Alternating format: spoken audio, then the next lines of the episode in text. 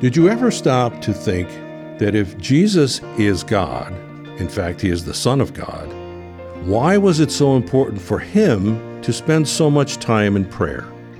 Who was God praying to? And what did Jesus need to pray for? Now, let me ask you another question.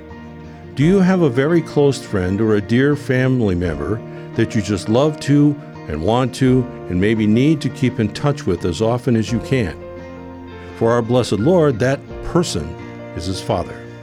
Many Jewish rabbis would teach their disciples a very simple prayer. In today's gospel, Jesus teaches his disciples and mankind for all ages a very simple prayer. But this prayer of Jesus has depths we never fully understand, especially when we say it quickly. We can and should linger on every word. My friends, we will get so much more out of the Lord's Prayer if we take each petition separately and see each one as a theme about which we can pray. We can take each petition one at a time and reflect on it by itself. When we do that seriously and conscientiously, we will see that it's a very challenging prayer. The Lord's Prayer is beautiful.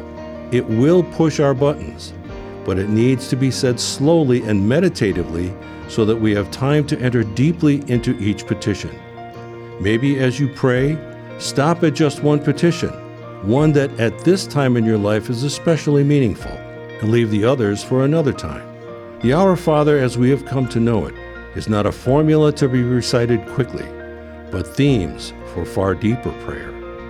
Any one petition is enough to last a long, long time. This is Deacon Paul Kutolowski from St. Joseph's Parish in Strongsville.